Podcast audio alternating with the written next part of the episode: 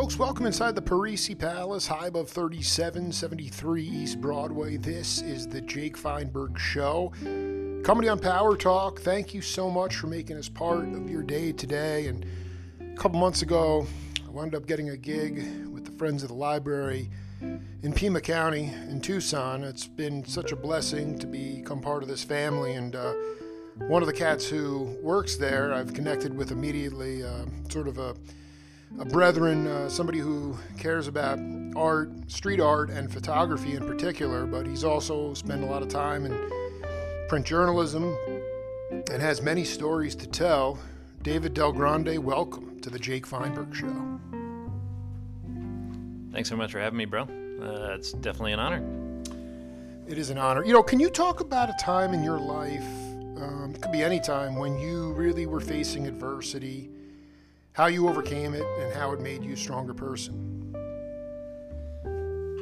Well, I mean, there's a bunch of episodes in that particular, you know, I don't know, era of life when it comes to, hey, you know, this is where I'm at in life. I have diversity I have to overcome. And, you know, sometimes it's just a matter of if you fall 10 times, you got to get up 11.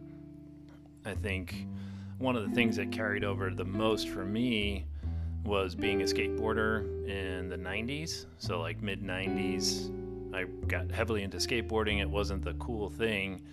And I don't know, it, taught me a sense of, of humility and a sense of perspective when it came to just life and adversity. And I mean, if you've ever spent any time on a skateboard, you're oh, okay, yeah. But when you do, you you you fall all the time. Like like if you're not falling, you're not skating. Like that's what skateboarders say and yeah, I mean that just put a, you know a chip on my shoulder and some real determination to you know if I'm gonna get the trick or if I'm gonna get the byline or if I'm gonna get the photo, I'm gonna get it, come hell or high water, and you know that that education on the streets in New York City and, and New Jersey and, and, the East Coast in general just gave me a little bit of chutzpah that, that got me through a tremendous amount of adversity throughout my life. I mean, being a journalist alone, yeah, you got adversity. Did you wind up uh, like becoming a competent skateboarder? Yeah, yeah, absolutely. Yeah, I mean, we had a small crew of people. Um, actually, a friend of mine in Jersey still has a skate company out there, and you know, there was some. You know, we definitely had some heavy hitters, and you know, I was definitely you know top tier. I could hold my own at that time. You know, I wanted to ask you about like when you recognized, or I, you know, for me, um, my definition of success has nothing to do with you know anything related to commodities or monetization, especially as it relates to my craft or my skills, or you know, I consider like, I think I maybe even told you this before, but it, you know, as a journalist, how can I be singular? How can I be unique? How can I do something that's going to cut above the morass of what everybody else is doing that that's broad in broadcasting, and that's my definition of success. So I mean, let's taking print journalism or just in anything. When did you kind of get the memo that you wanted? What is your definition of success? And do you believe? And what is it that you're doing? Whether it's the photography or even going back to journalism, that helped you be singular.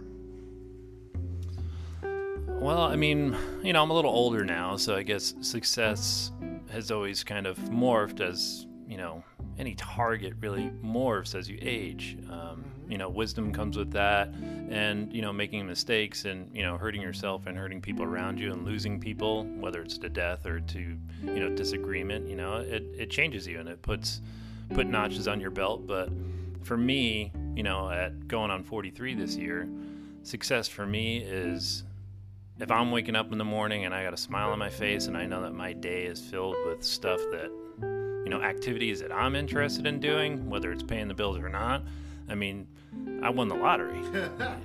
and that's that's it. I mean, you know, I mean, you know, and it's you know, coming from a print journalism background, it was also, you know, I, when I got into that industry, I was planning on going to the Middle East. I was going to, I was going to Lebanon. That's where I was headed. So I was, my minor was conflict reporting in the Middle East. So I, you know, studied you know, terrorist terrorist organizations and stuff like that for years and years and years at a professional coll- collegiate level. Before or after I was reading it for about 10 years, like studying, you know, Israel and Palestine and stuff like that. Um, so perspective is always kind of it's played a huge role in my life, especially you know as I entered college as a non-traditional student. Student, I mean, I graduated in 2018, so I was no spring chicken. So that perspective definitely carried over. Like I, I understand what this country offers us, especially on a global scale. So like I get it, we have a lot of work to do as a country and as a society, you know, in the United States. But I mean, man, you compare it to most of the stuff I was reading on a on a professional level on a daily basis. Can you give an example? Oh, I mean, uh, you know, there's obviously a, a wealth disparity in this country, correct? I mean, but you know, globally, if you're making, I think the latest stat that I looked at is like if you're making $38,000 a year, you're part of the global 1%. Wow. Like there's, I think it's half the world's population, last I checked, lives on less than two US dollars a day. So that gives you like a little bit of perspective of where we're at. I'm not saying that like people aren't struggling and that the scales aren't tipped, like, you, you know what I'm saying? But like, man, if you're in this country, and there's a few other countries like us, but you know, we are unique in that sense. But if you're here, man, like you can, there's so much opportunity, and if you have the right mindset and you link with the right heads, it's a wrap. why, why do you think that that's so hard for um,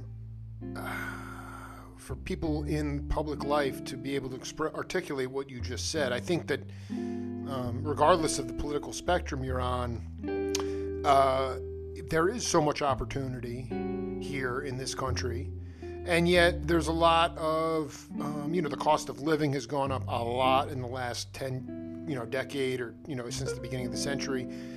Um, but I, I, think that you know not to get political, but it's like in some ways there's a lot. There's one side that wants to sort of give away a lot of stuff.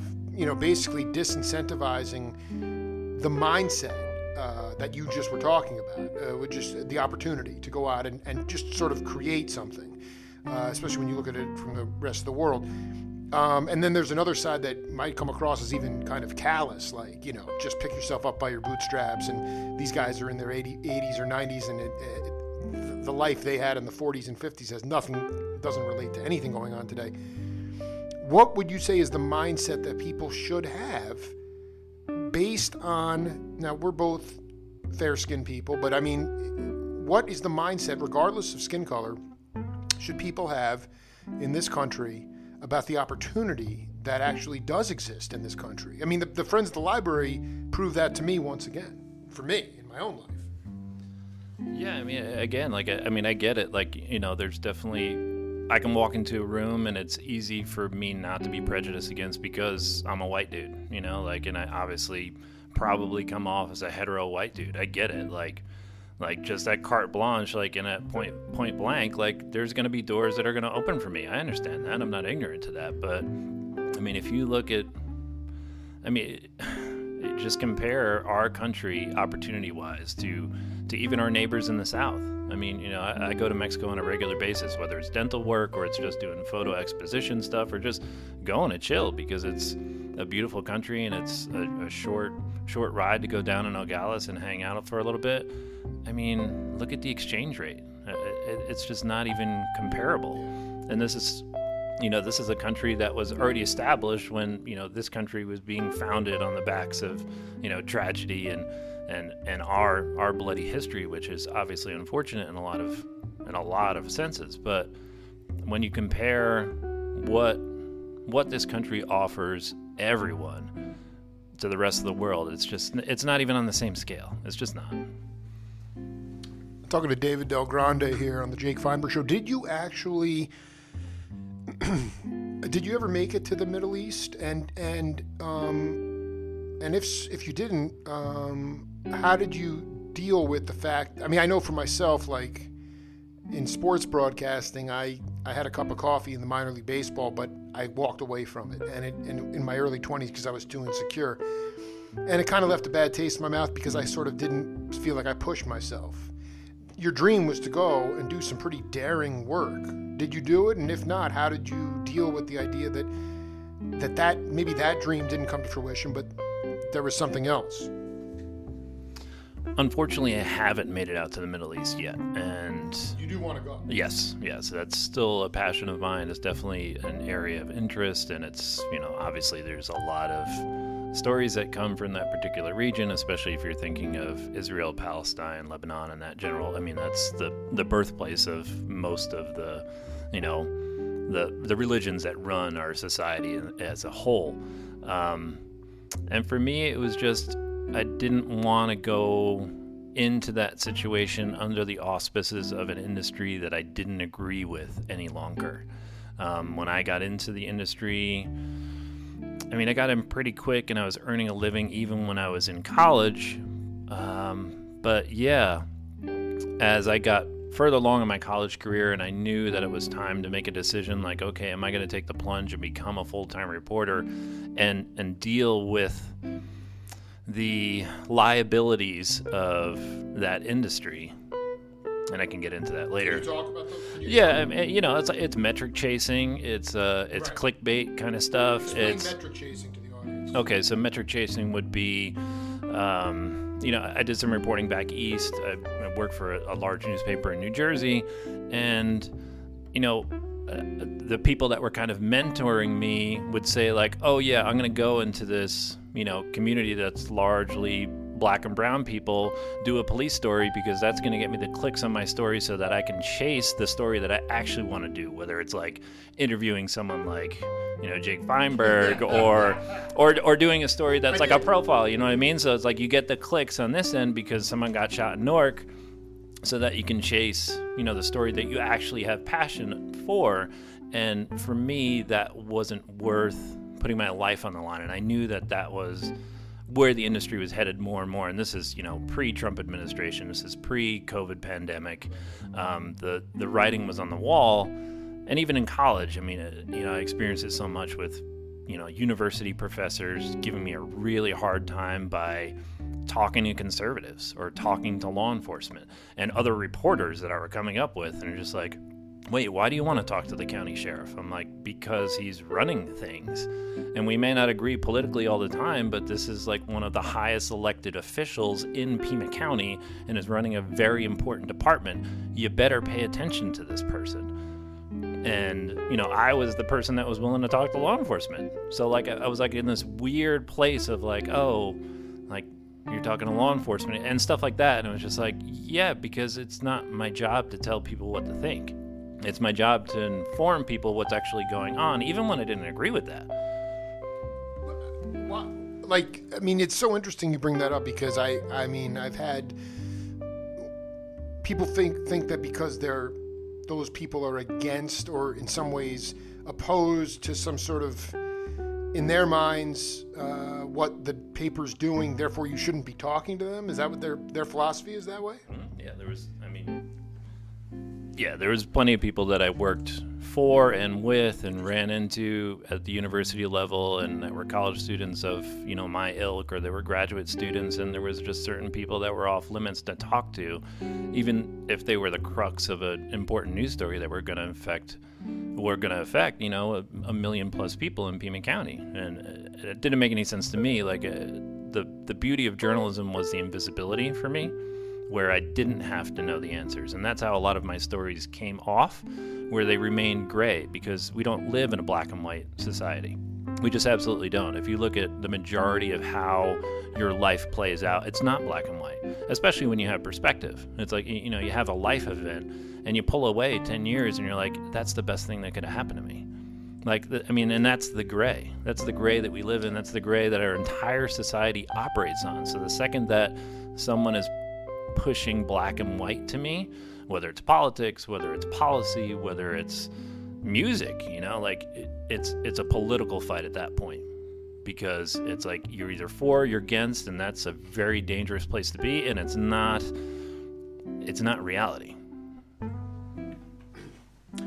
You know, using the line "Don't let the uh, uh, perfect be the enemy of the good," like even though there fundamentally is some major issues, like my brother's in print journalism as well, and I'm sure he deals with the same kind of stuff. In fact, he might be in the managerial position to say, you can't talk to this person or not. But either way, um, why would you, just because you disagree with the sort of principles, um, you still you want to go to the Middle East on on your terms? Is that is that what I'm hearing? You still want to go, but but you but uh, but not necessarily for an organization that might say, well, you need to do this before you go and actually do what you really want to do. Yeah, I mean, I don't think the Middle East will ever cease being a place that I'm interested in, whether it comes to photography or story writing or anything along those lines. How I'll get out there and when is, is unclear, and I'm okay with that. But if I'm to go to a place like that and tell these, tell the stories that I want to tell, you know, it's to be under the auspices of, you know, funded on my dime. It's going to be my brainchild. And if it takes me my entire life to get one story off the ground, I'm okay with that because, you know, this is, I don't need to follow the rules in order to have a successful, happy, productive life. And, and for me, yeah, just, I don't want to get stuck in that place of like, you know, you just kind of bow down to the, the powers that be. That's not going to get me where I want to go, and it's not it's not part of the the history that I'd like to write. I mean, most of the work I do now is just kind of a love letter to society in general. Like I, I've kind of had a second chance as I came back to Tucson almost ten years ago, and like I'm just ecstatic to have the challenges and the pitfalls and the the real successes here. So when I go to a community that's you know maybe not you know the the front of the headlines and it's you know it's like the real estate isn't great in Tucson and stuff like that like there's still beauty there. There's still a community there. There's real people there that are that are a part of the fabric and and that's what's always been attractive to me.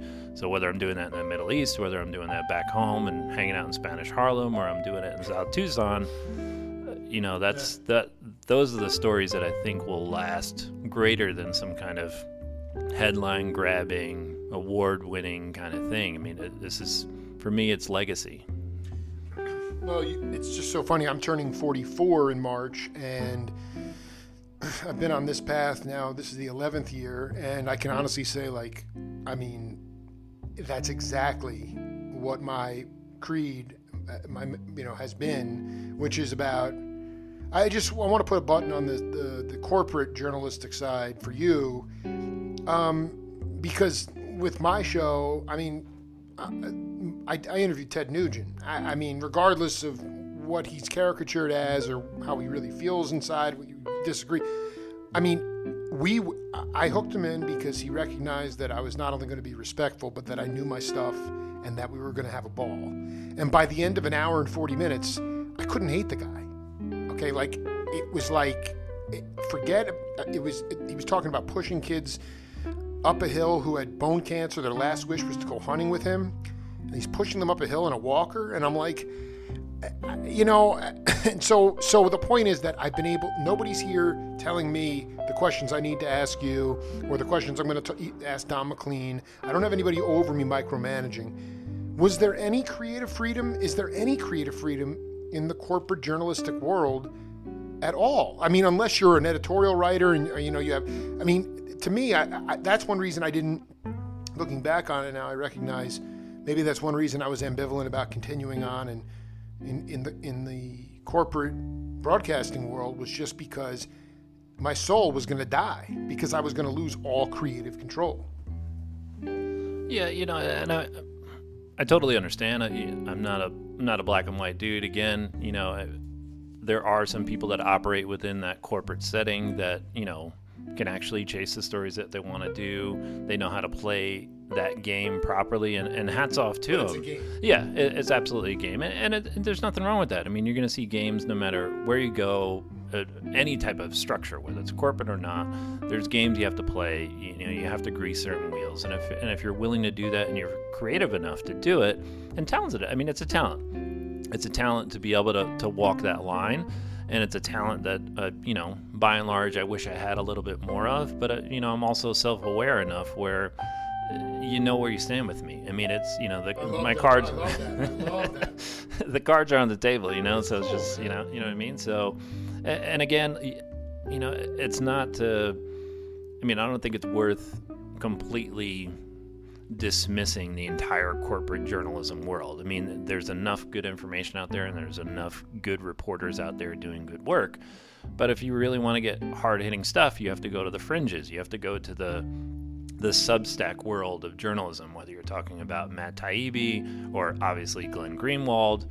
And and that that emergence for me is really hopeful because you see journalists that are actually doing the work of hard-nosed journalism and they're doing it on of their own accord. They have no one to answer to and the success that they're seeing is tremendous. So that that's really hopeful for me.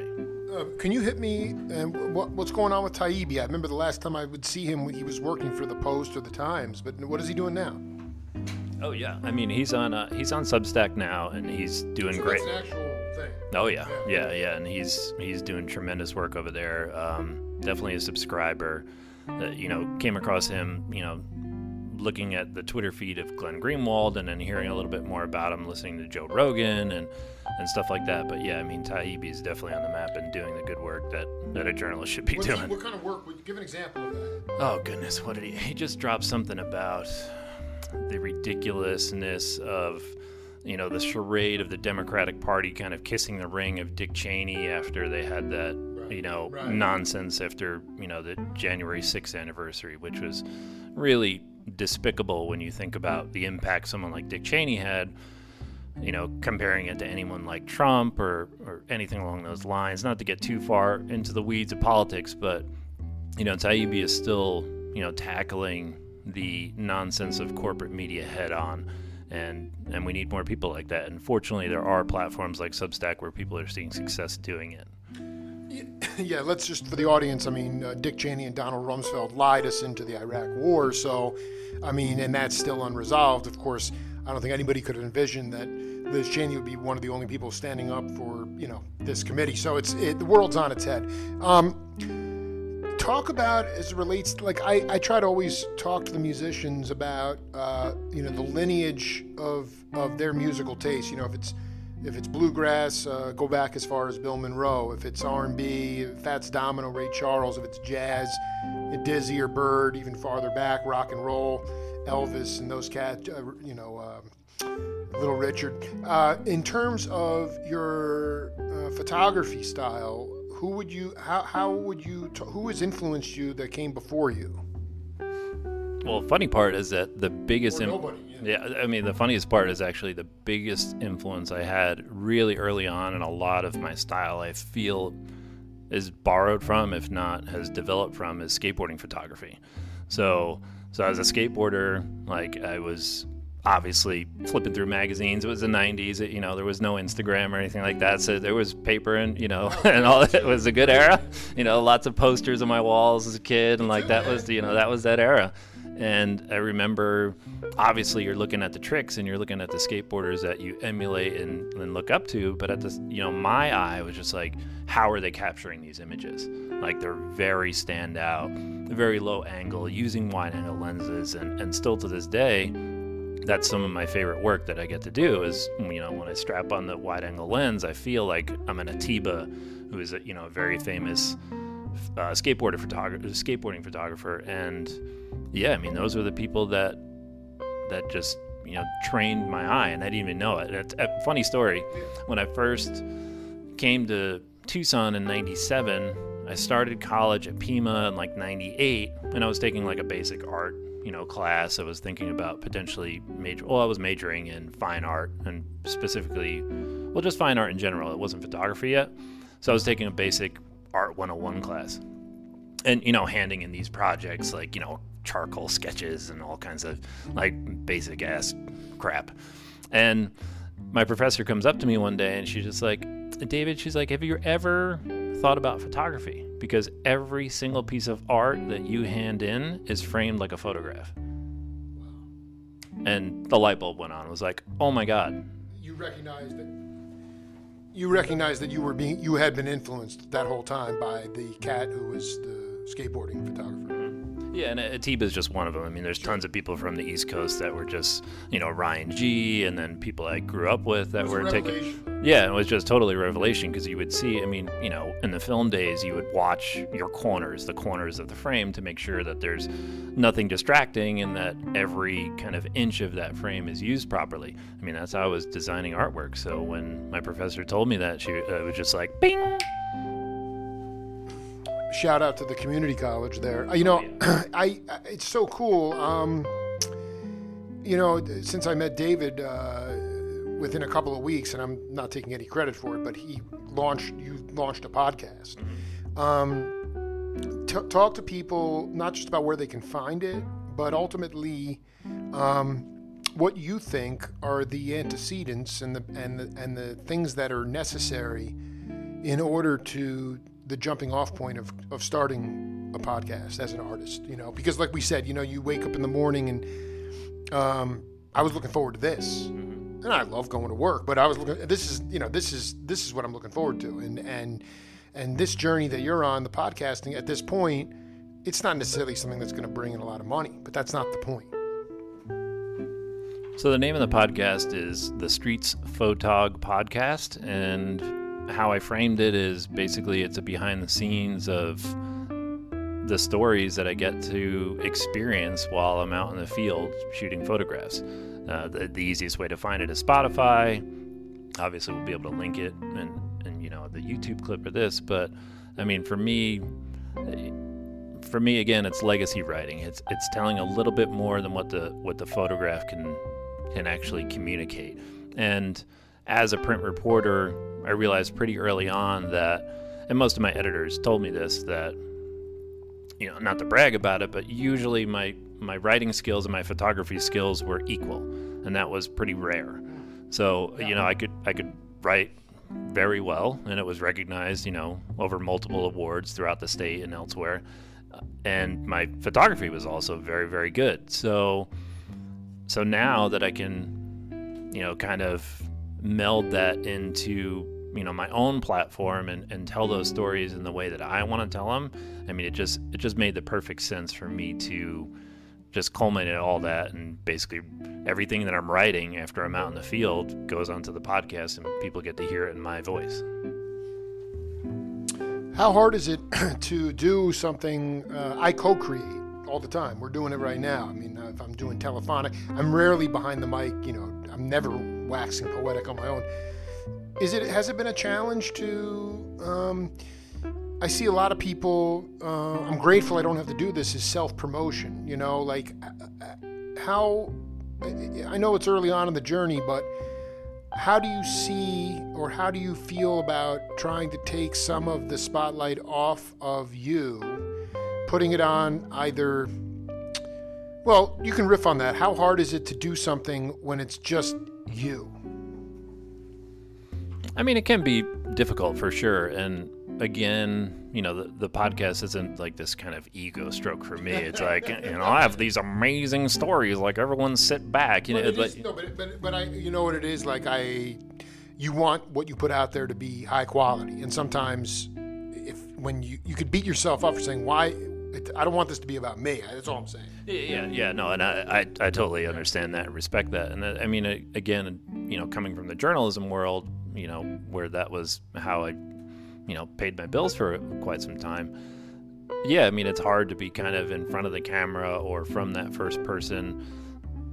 So, I mean, I would, I would love, you know, obviously, long term, it would be great to be able to sit down in a studio setting and talk to some of the great photographers or people who knew those great photographers and and pick their brains like incorporating other people who are working in the field would be is obviously the goal is to expand that narrative and, and see where it can go. That that's one of the aspects of being part of the Vancouver Street Photography Collective. That's really been awesome. I met them through Instagram and they've just been like a really cool cool source of, of people to kind of, you know, play ideas off of. But long term, I mean, I think it would be really easy for me to reach out to people on social media and be like, hey, you know, do you have do you have a minute or two to you know rap with me about your latest project or you know I, I, have this podcast and i'm talking about this particular subject i think you'd be a great fit. You know do you have a few minutes? There's also another thing that i want to want to try out is that i'd like to try something along the photography world and do it as like the the one question podcast. And basically reach out to someone who's you know doing phenomenal work in the photography or photojournalism world specifically and just ask them one question and like that's pretty much the podcast. And i you know i could write a little bit before and after but you know for people who are working in the field especially if you're a freelancer or you're an entrepreneur in that sense it's hard to give someone 40 minutes but you can give them 15 or 10 yeah, I was gonna say uh, do do 15, and then you'll find some uh, some of the best sound bites, and that to me like that, it, especially because there isn't, uh, there actually probably is a propensity of people that are doing quality work, but they're not really out front. And so it would be cool to pull those people into the dialogue.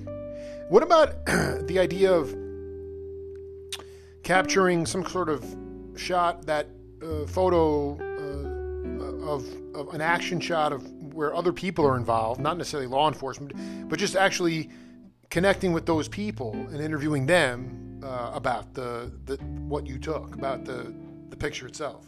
Yeah, I mean, I, I, I, never thought of that, but that's really a great, a great way. It would, it would, be, it would be fun. Yeah, I mean, it could be really awesome, and it would kind of get me back into my roots of being just, you know, kind of a, you know, a gritty little, you know, street reporter kind of guy. And I mean, again, uh, you know, I don't mind talking to anyone of any political ilk. Uh, for me, it's it's actually refreshing because half the time when I was talking to journalists whether it was in a college setting or a professional setting, it's like I already know what everyone's going to say before I ask.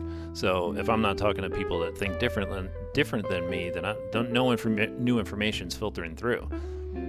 Funny story. There's there was a dude. I used to work at Tower Records in Sacramento. Just gonna go there. Yeah, yeah, yeah, And there was a dude that you know he worked at the books. There was three separate stores. There was a record store, bookstore, and the video store. I helped run the video store, and he worked at the bookstore you know, and I was constantly going in there picking up books. His name was David, which was funny.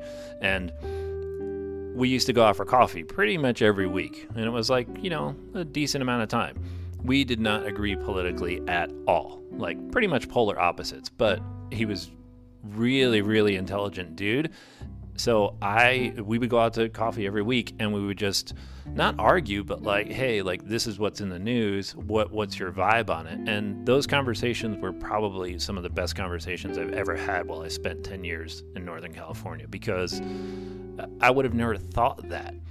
Half of what he had to bring to the table whether it came to you know political policy in the United States or you know foreign policy that's when I was you know, reading a lot about Israel and Palestine and stuff. I mean, we were polar opposites, and the stuff that he would bring to that conversation, I was just like, I would have never thought of that. So it enriched my palate, and it gave me an idea of like, okay, I don't have to be right. Like, there's always going to be a middle ground, and you know, people have their their opinions that are based on you know the same set of facts and there's nothing wrong with that like we can all get along in that sense where you can where you can look at a political issue and say like there's multiple ways to skin the cat.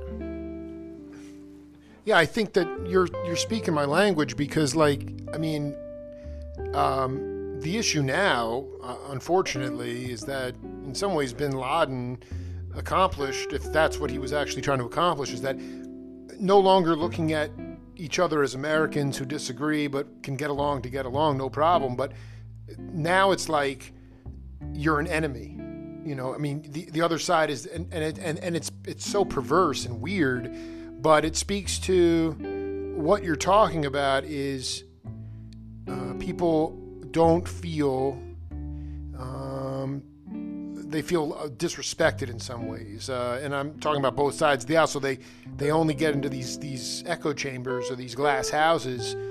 You know, speaking of your family, um, I always ask this to the to the cats. Lot, I interview a lot of healers and kirtan chanters and people that maybe left organized religion or sort of went down their own path. And you know clearly I you know you can tell because they've adopted Hindu names or they are into very you know sort of non-western healing practices.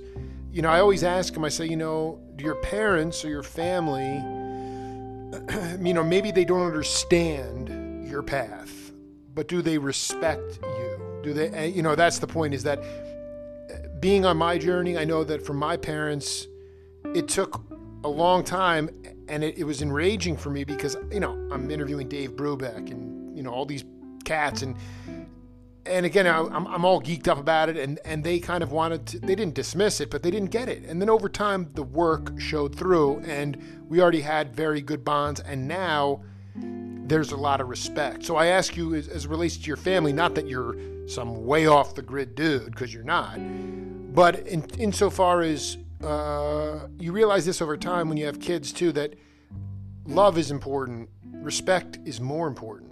And I just wonder if your family sees you, maybe they don't understand all your passions and your desires or your even your open-mindedness to engage with people who philosophically think differently, but do they respect you? I totally understand that, and it, it took a little while. I know that, you know, I was I was kind of lost in my you know 20s and early 30s and kind of you know that kind of stuff. That's a whole nother like gambit. Yeah, that's a whole another podcast. But you know, when I returned to Tucson with my eyes set on going to university and getting a degree in journalism, you know, it was just, you know, I had tried school before. My parents weren't really convinced that that was a thing that was going to get me a result that would, you know, equal success. And yeah, or any, de- or even just completion at that point. They didn't really have a lot of faith. And, and you know, and as I you know, trudged along and kind of built myself up to, you know, someone that was a respected reporter, at least in this community, you know, it, it's, it started coming around and it made a lot of sense to them. Like, oh, okay, like we understand that his path is not the straight path, but it's obviously getting him where he needs to go. And what's kind of the cool part is that I know that my parents see the happiness that's grown from me being on that path. So, you know, they respect the journey. They respect me being a little quirky and looking at the world, you know, it's like view askew, right? I mean, it's, it's a little off and, and, and they respect that. I mean, you're not, you're not a criminal. Uh, you're doing everything by the book. And most importantly, as long as your parents are pretty grounded, uh, you know, they want to see their kids happy. Uh, they want to see them at peace. They, I, I, can already tell you, like just being at uh, the Friends of the Library, like I'm becoming a better person. Like I, I, I'm finding myself like on the phone with customer service people and saying things that I, I can't even believe are coming out of my mouth. Like, thank you. I know you're busy. Thank you for taking the time. Like, I, I you know, to me, like it's about evolution. You recently uh, got engaged. Um, congratulations. Um, you know, can you talk a little bit about uh, what I consider to be the tenets of a cosmic marriage? I mean, I, I was married for 13 years and I still love the mother of my children. I was not in love with her, and every day I'm reminded as to why we are no longer together, and it's a good thing. Um, but the next chapter of my uh, in my relationships, my life, I I'd like to find a, a, a soulmate, and and I just to me, I always look at it and I think to myself, boy, you know I just would like to find somebody that is where we could be sitting in a room together, not having to say a word to each other, and just enjoying our company, sort of having the same rhythm and the same tempo. And I just wanted you to talk about um, what makes the relationship with your um, soon to be wife uh, uh, cosmic.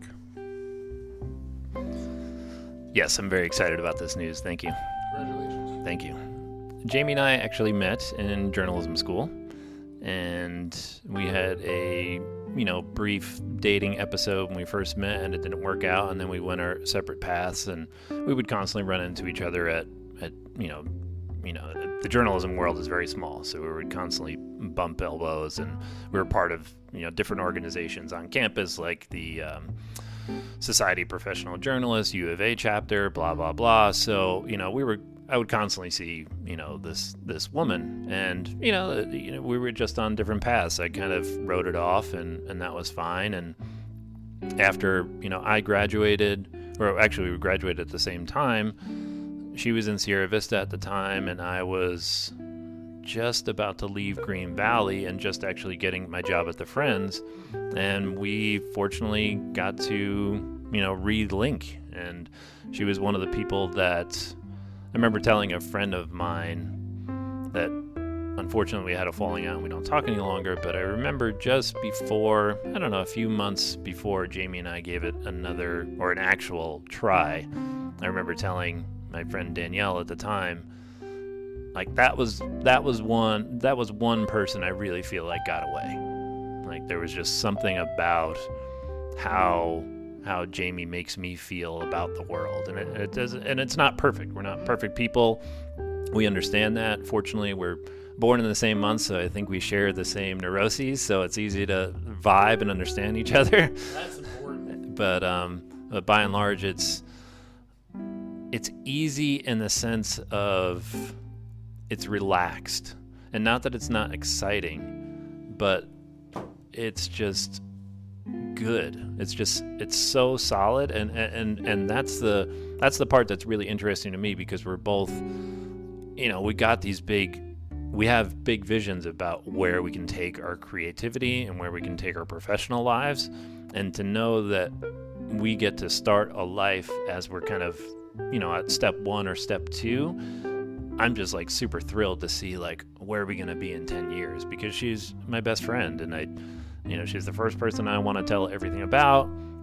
And, you know, when I come home uh, and, and we're happy, like life is good. I mean, I think if I learned anything being a journalist, which was, I mean, it was, it was a lot I learned, but if it was one thing, it was that home needs to be good before you can consider yourself a success, whether that's financial, whether that's professional or not, because, you know, being a journalist, like you are married to your work. And when I was doing that type of work full time, everything was pushed to the wayside. And I lost a lot of people that were important to me because I was so hyper focused. And that loss was a tremendous liability for me. So looking forward, when I kind of had to like rekindle and re examine what direction I was going in, it was like, yeah, home needs to be solid.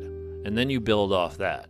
And the fact that I know that I go home to a partner that is completely loving, very supportive, very encouraging, and super hot. Um, you know, like my life is good. Like, uh, uh, you know, I wake up in the morning, I, I sit on my patio every morning before I head to work or head to go, you know, take my photos and I take in a deep breath and I say thank you.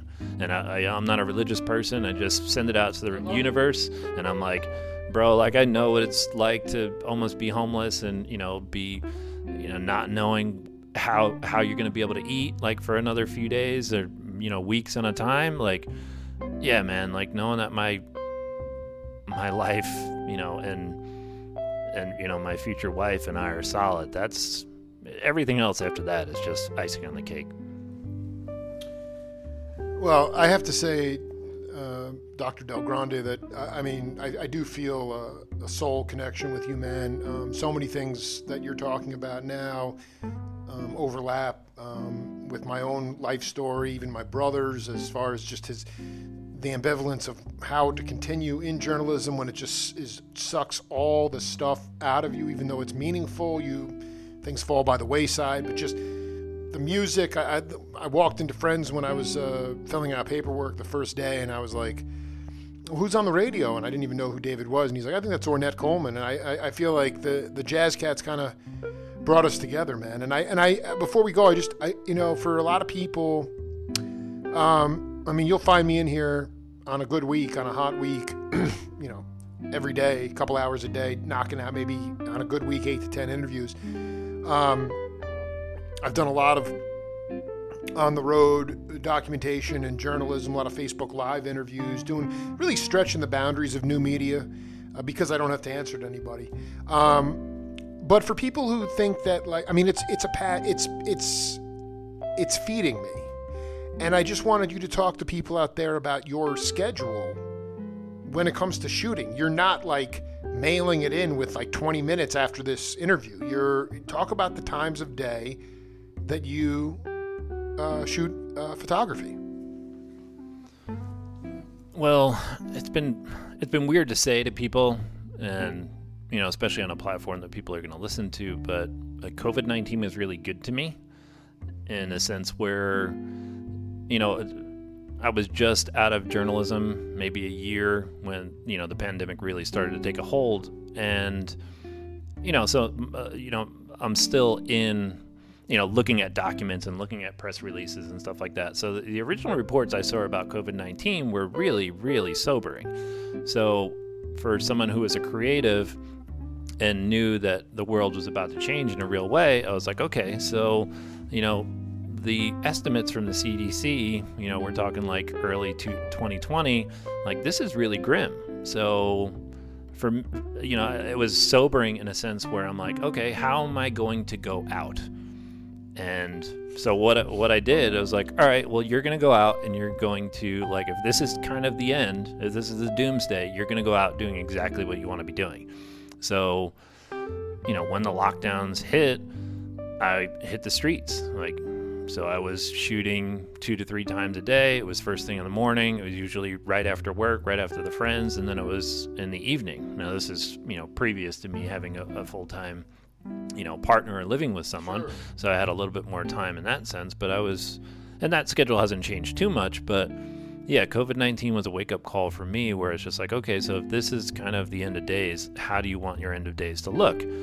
And, you know, I'm the type of person that's going to, you know, if you got me down, I'm going to be kicking up.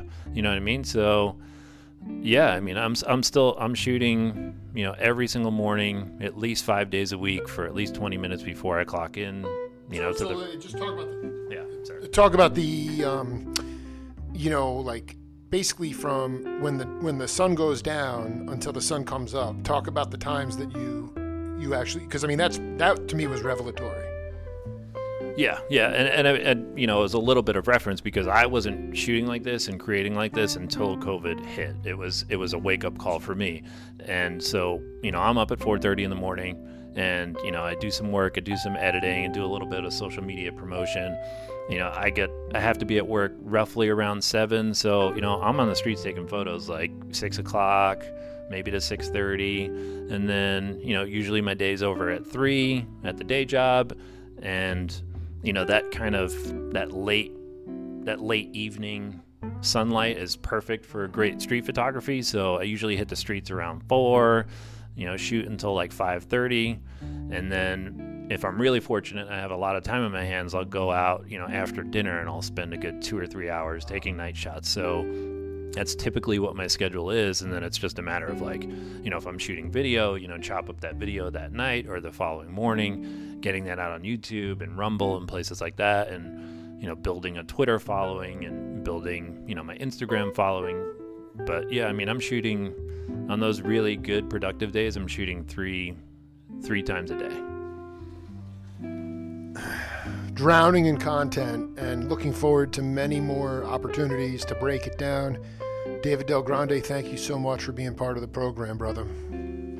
Dude, such a pleasure. Thank you so much. The Jake Feinberg Show. We'll see you later.